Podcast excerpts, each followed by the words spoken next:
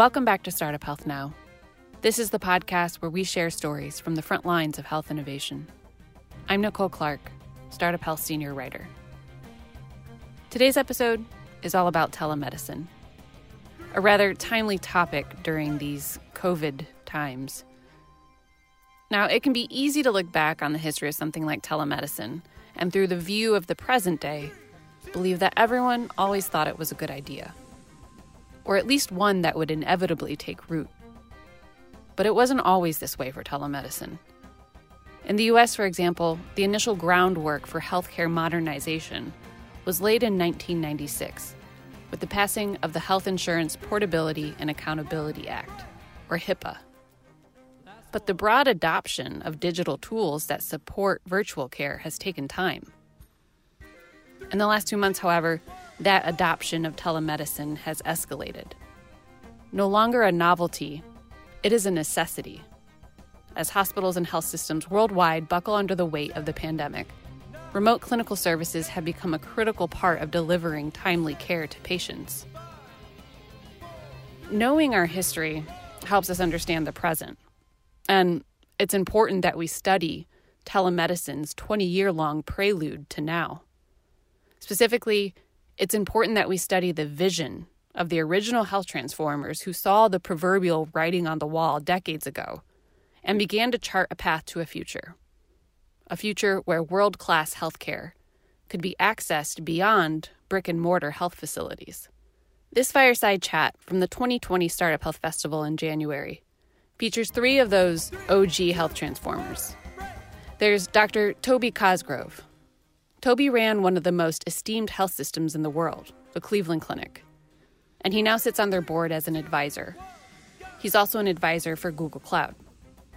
Most recently, you'll find headlines with his name in it, alongside the idea for a healthcare ready reserve, a 1 million strong reserve force that could give jobs to newly unemployed workers while helping brace for the COVID 19 patient surge. Then there's Dr. Roy Schoenberg, President and CEO of Amwell. Amwell is the leader in telemedicine, with over 200 of the nation's largest payers and health systems. A decade ago, Roy introduced the technology that essentially brokers on demand telehealth visits between patients in need and available providers. And last but not least, Carm Huntress, CEO and founder of RxRevu, a startup health company.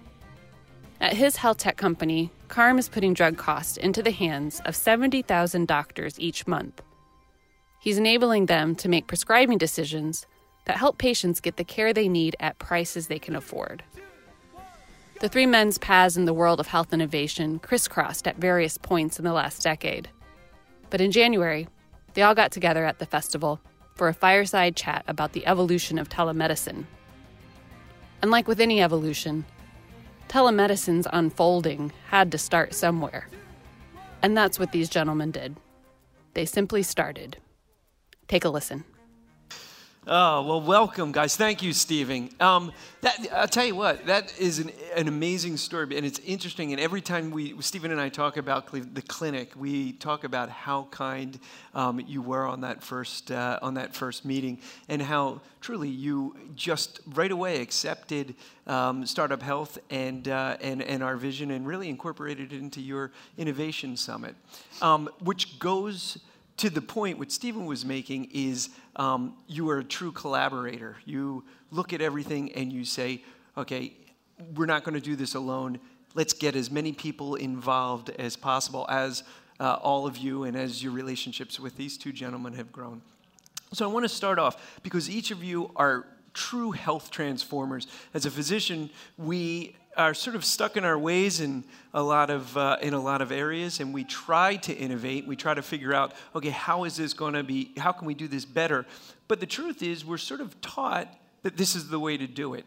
So I just wanted to start with you, Toby, as really the first out of all of us who was a true health transformer.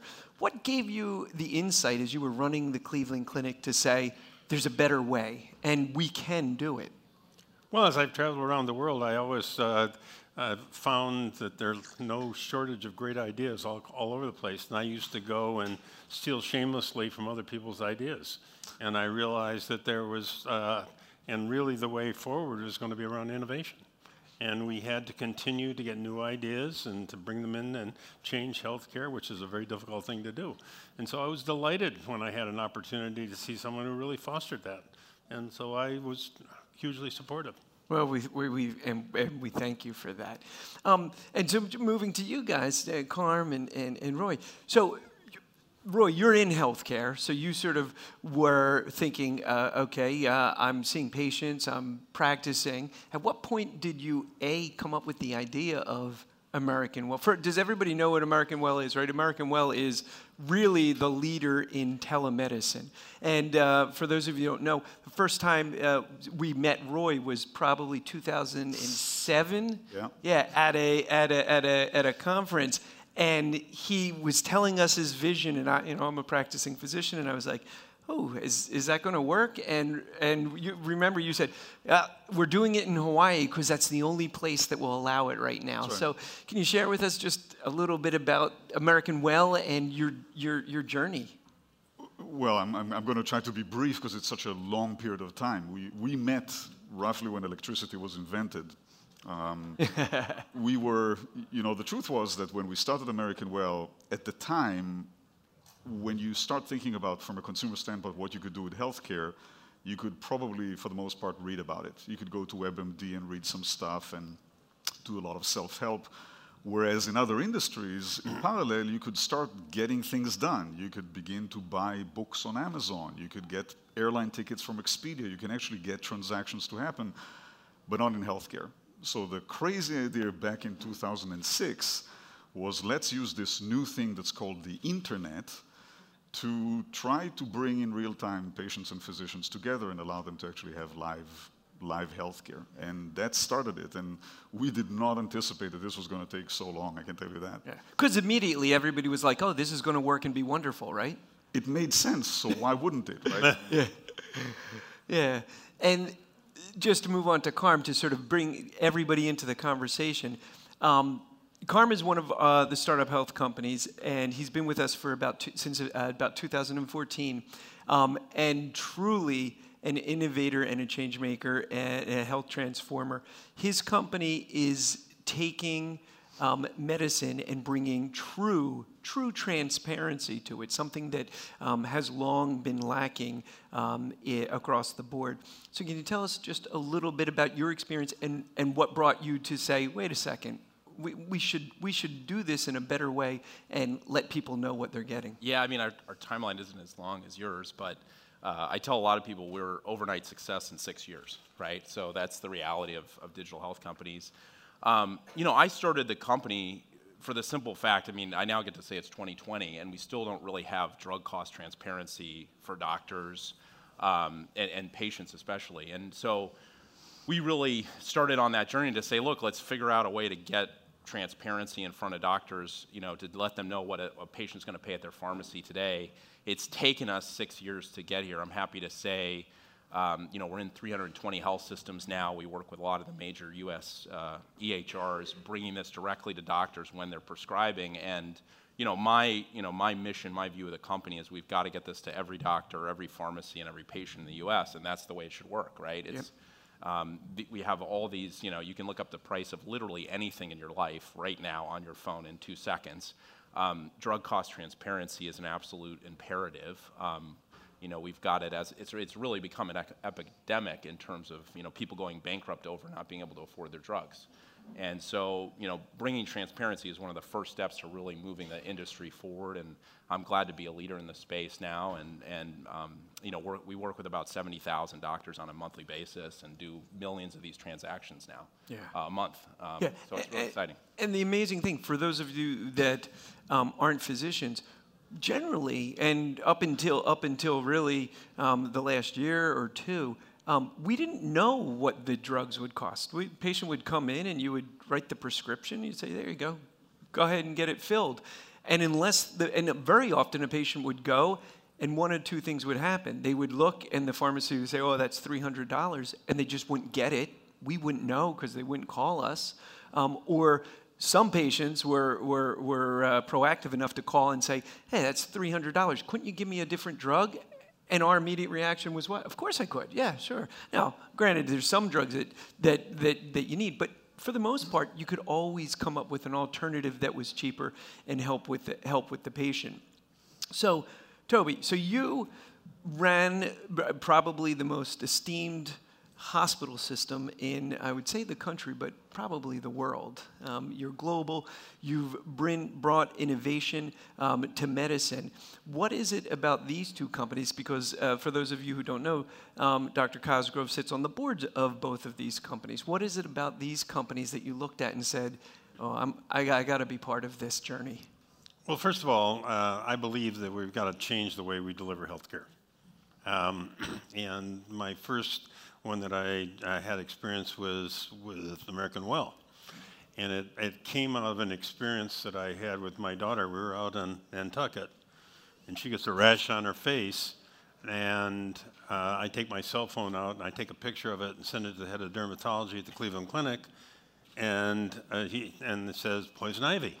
And I think we just saved a trip to the emergency room, sitting there for hours, going in and getting examined you know, half a day in the emergency room. And I, it's one of those slap your forehead moments of, oh my God, why shouldn't we do something like this? So, uh, for what, four years ago, uh, we had started a relationship with, uh, at the Cleveland Clinic with American Well. Uh, which was after we had searched the, the surroundings, we thought that this was the best option. Um, and so I was very impressed with not only the concept, but also what they did um, and how they performed with us. And then, so when I was asked to join the board, I was uh, a believer in this, and I think that we're going to see a huge percentage of healthcare go uh, distant, virtual. And then, uh, then as I stepped down as CEO, along came uh, RxRevu, and I knew several of the uh, the uh, backers, uh, venture capitalists who had invested in it, and I thought that this began to bring transparency to the cost of uh, pharmaceuticals. and in both cases, I thought that there's a uh, group of people that I'd like to be associated with. I respected uh, what they were doing, and I thought we needed to push in those particular directions. So I was delighted to be part of trying to help them do this. Um, and I don't, you can ask them whether I'm helpful or not. They may have different minds, but I'm delighted to be associated with them. along for the ride.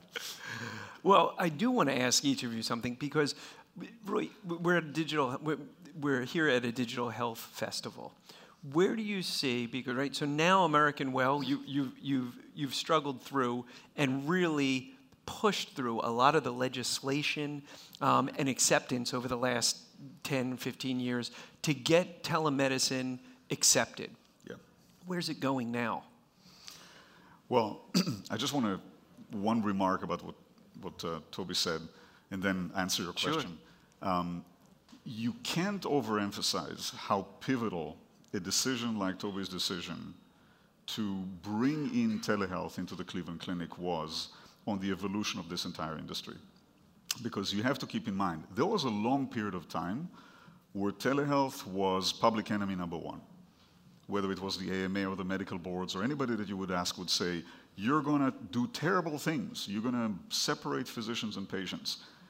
And then it took people like Toby to come up and stand up, and nobody can question the medical authority of the Cleveland Clinic to say, this is part of the language that is going to be part of our future. It's not perfect. We're going to have a lot of learning to do and everything else, but we've got to start somewhere. So we did technology stuff and all of that is great. Yeah. These are pivotal moments in history on the adoption and the acceptance of these technologies in healthcare. That is the importance of that decision. So, so I, so I was going to say, so it's mindset, mindset that we can do it, and then the collaboration that I was talking about before. That if we're going to do it, we can't do it alone. You couldn't do it alone.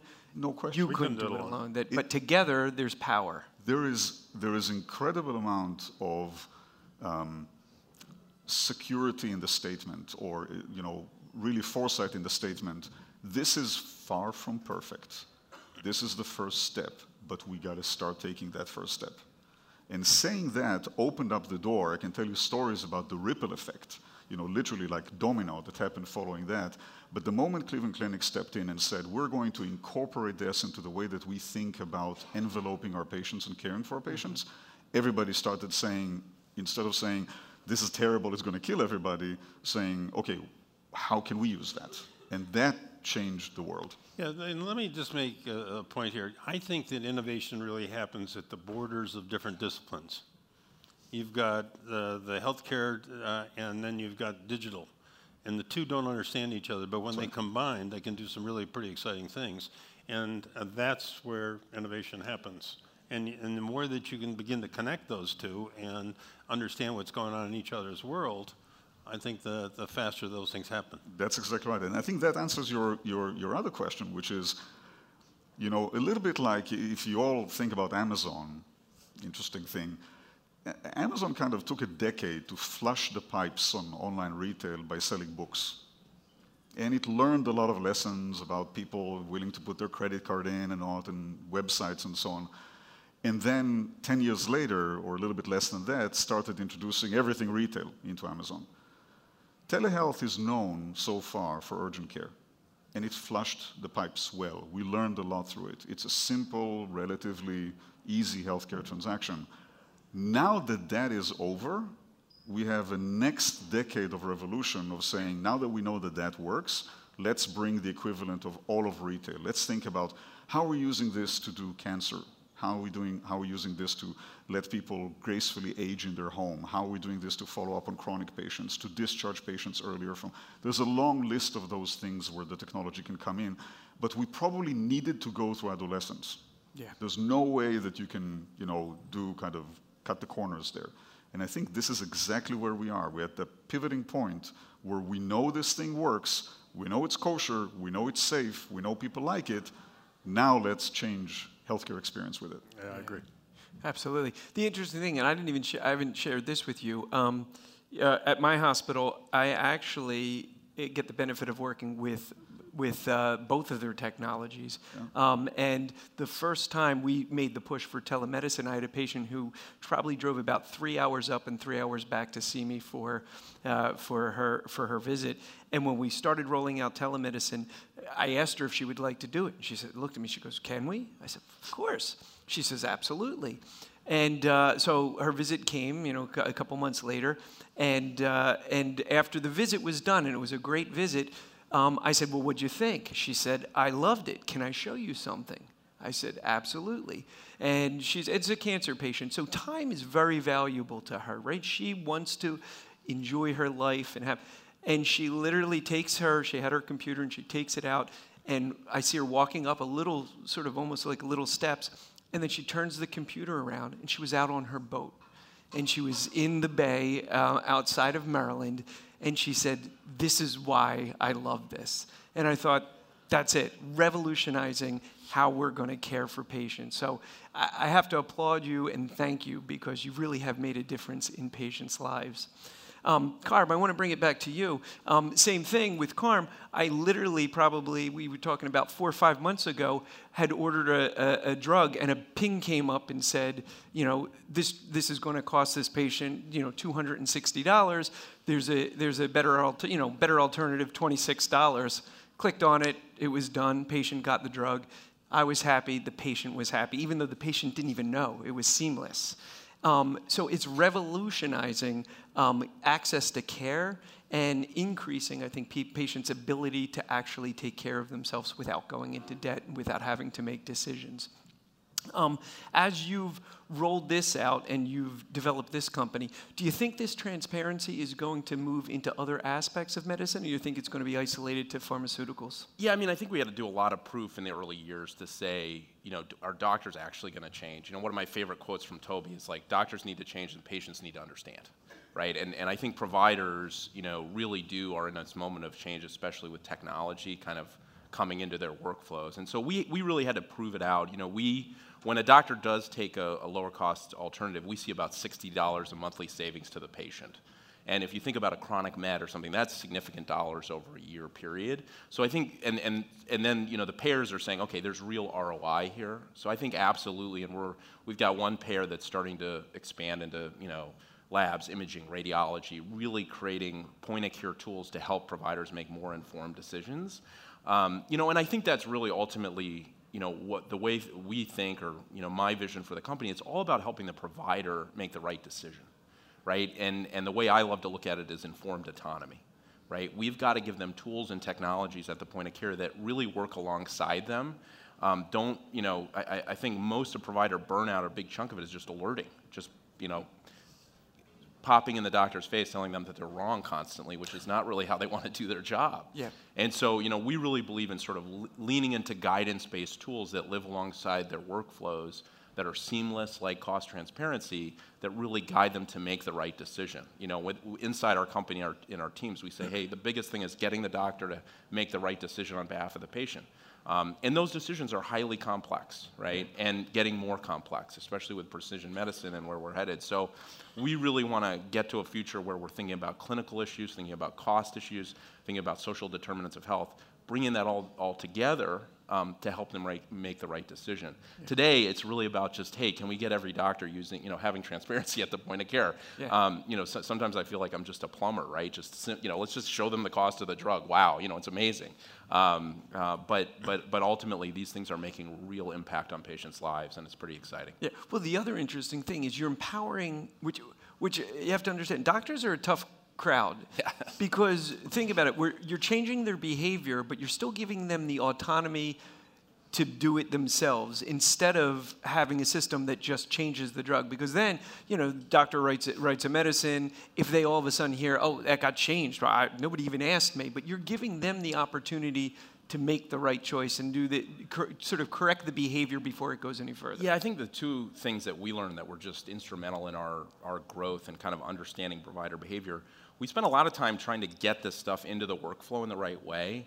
And you know, you would say that like, oh, obviously, you know, the doctor wants to do the right thing by the patient and all this thing, all these things, but ultimately, um, they're under such pressure day to day to get their job done. The reality that we got to was that it's about less clicks and lowering their cognitive load. And if you do those things, less clicks, you know, if a doctor has a short shortcut to get somewhere, they take it, whether yeah. you like it or not. And they'll do some weird things because of that uh, especially with EHR environments today. And two, if you just give them the answer, if you say, hey, is, are you okay with this, right? Is this, this okay? Um, and lowering that cognitive load on them because they're seeing, you know, 15, 20, 30 patients a day, those things are really impactful to helping them. And, um, you know, I hope one of the derivatives of this business is really helping provider burnout and yeah. changing the paradigm there because technology is still inhibiting them in a big way today for yeah, sure. Absolutely. So, as technology, Toby, as technology, again, running one of the, the, the, the most esteemed clinic, um, you know, hospital systems in the, in the world, um, I've often heard you said there's a change in medicine. Medicine is moving away from the hospitals and back into the communities. So, how do both of these companies sort of fit into that vision? And truly, where do you see medicine going? Do you see it being a system where, hey, listen, the only time people are really going into the hospitals is when they need surgery, and other than that, we're going to strive to do um, to, to keep patients healthy outside of coming in and seeing us. Yeah, well, I think you're seeing that, that healthcare is changing in a major way, and as you look forward, you know, I think you're going to see a change in uh, where people are taken care of. It'll be more outside of the hospital, more in, at, in clinics and at home. And you look at um, minimally invasive surgery is certainly a great example of that. Then you look at who's going to be looking after them. Mm-hmm. And it's going to be more uh, physicians' assistants and uh, nurses uh, that are. And right now, uh, we have 4,000 doctors at the Cleveland Clinic and 2,000 uh, physician assistants, and I think that's only going to be wow. equal in, in the near future because there's just not enough docs, 100,000 doctor shortage across the country. The diseases we're going to treat are going to be more and more chronic diseases and less and less acute diseases, and that's and and finally, um, how we're going to treat them is going to be is going to change. It's going to be less and less invasive, um, and hopefully more and more preventive. And less expensive, right? And well, with, with that, that's the hope. Yeah, that's hope. Well, uh, we're, we're, we're getting a little bit low on time. I know, but right before we walked up, a couple people had asked, "Oh, you're going to have time for questions." Was I, I don't know if they're there. Does anybody have any any questions? Yes. Uh, we should have a mic somewhere. Yep, coming. Oh, there you go. Stereo. Test. All right. Hi, my name is Nate Tang. Uh, I'm a senior college student. I've been accepted to medical school. Um, my question is for Dr. Cosgrove. Um, so I read up on the Cleveland Clinic, specifically a Harvard Business School case study on the clinic, and I was intrigued by your leadership and vision and direction on the value-based care that was talked about in the case study. Um, my question is pretty simple. Do you think that the value-based care model that Cleveland Clinic undertook is the way that the industry, as well as other health systems, should follow? Um, what are some of the good, the bad, and the ugly, and what are your thoughts and convictions on yeah, that? I, I think that uh, we've been now 12 years moving gradually towards value-based system, uh, and I think one of the big things that's going to happen this year is Medicare now is going to be paying 50% of their payments are going to be around value-based systems. Mm-hmm. Uh, and I think that will continue to push. Uh, certainly, insurance companies are going the same direction. It's very slow, like most things in medicine, but I think we're coming to a tipping point right now uh, that's going to be pushed by uh, Medicare. And frankly, I think it's great that people are now worrying about keeping people well instead of only seeing them when they're sick. Fantastic. One, we have maybe time for, oh, sure, there you go. One or two more. Hi there, Dr. Cosgrove. Uh, great to hear from you today. I'm uh, Natalie Hodge, founder of Prevent Scripts, and I have a question for you. This goes to any other healthcare CEO that's in the room today. How are you going to, to align incentives between your specialty group and your primary care group, given that the specialist will be making less over time, and your primary care providers will be providing more value. Yeah, so um, I'm not sure that's a simple answer, but let me just tell you how we, we, we How are pay- you going to do it? Let me tell you how we pay people at the Cleveland Clinic. First of all, all of us are salaried, so there's no financial incentive. Uh, what we do is we look at the pay that happens across the, uh, the United States for a particular specialty, and we try and pay in the 70th percentile of that. Some people um, who are, and uh, we have research, education, and clinical care. Uh, it's and all of those figure into what your major contribution to the organization is.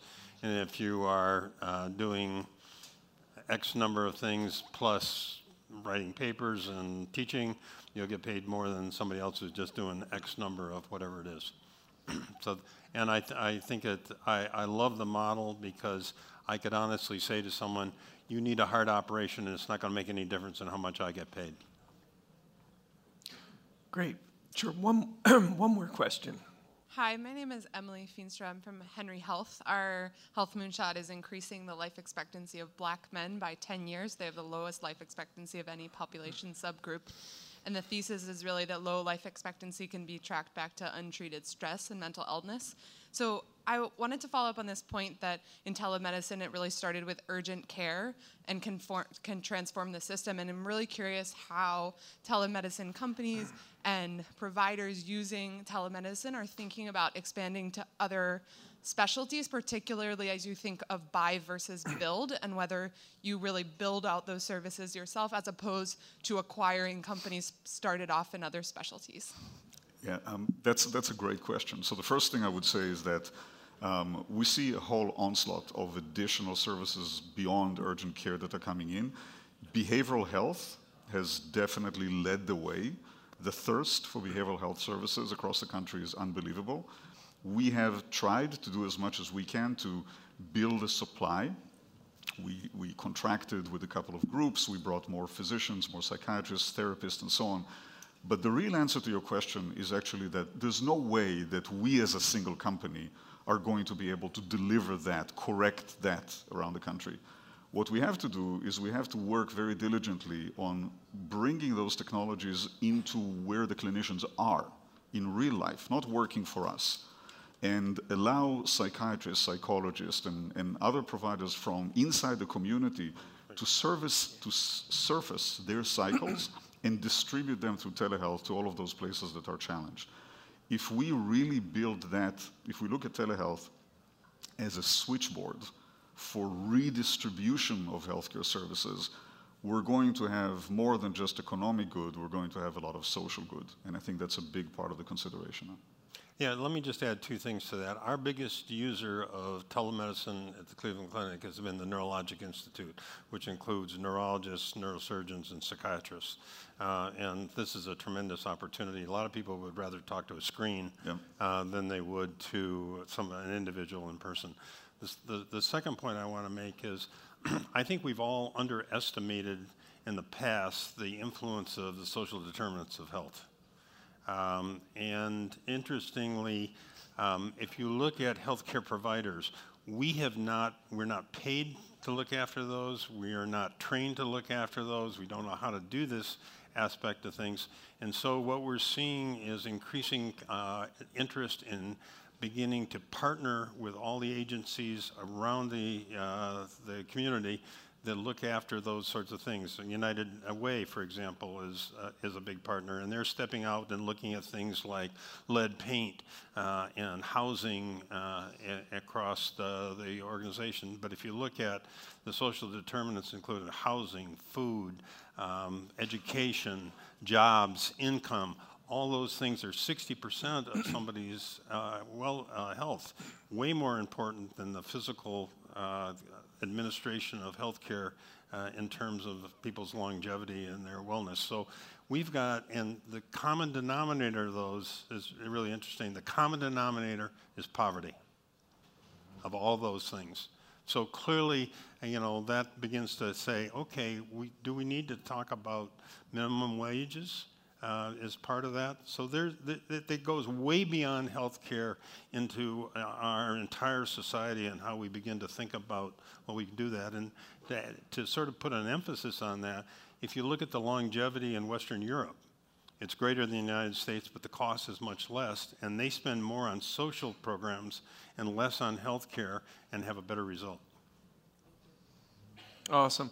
Well, I think we're out of time, but uh, you can see, uh, uh, ending on Dr. Cosgrove's sort of uh, last point, right? This goes beyond healthcare. This is really, um, it, it's a, it's, it's the human community. Every aspect of what these innovators and health transformers are doing are affecting and changing lives on a daily basis in multiple ways. It's not just the fact that we have telemedicine or that we're looking at transparency.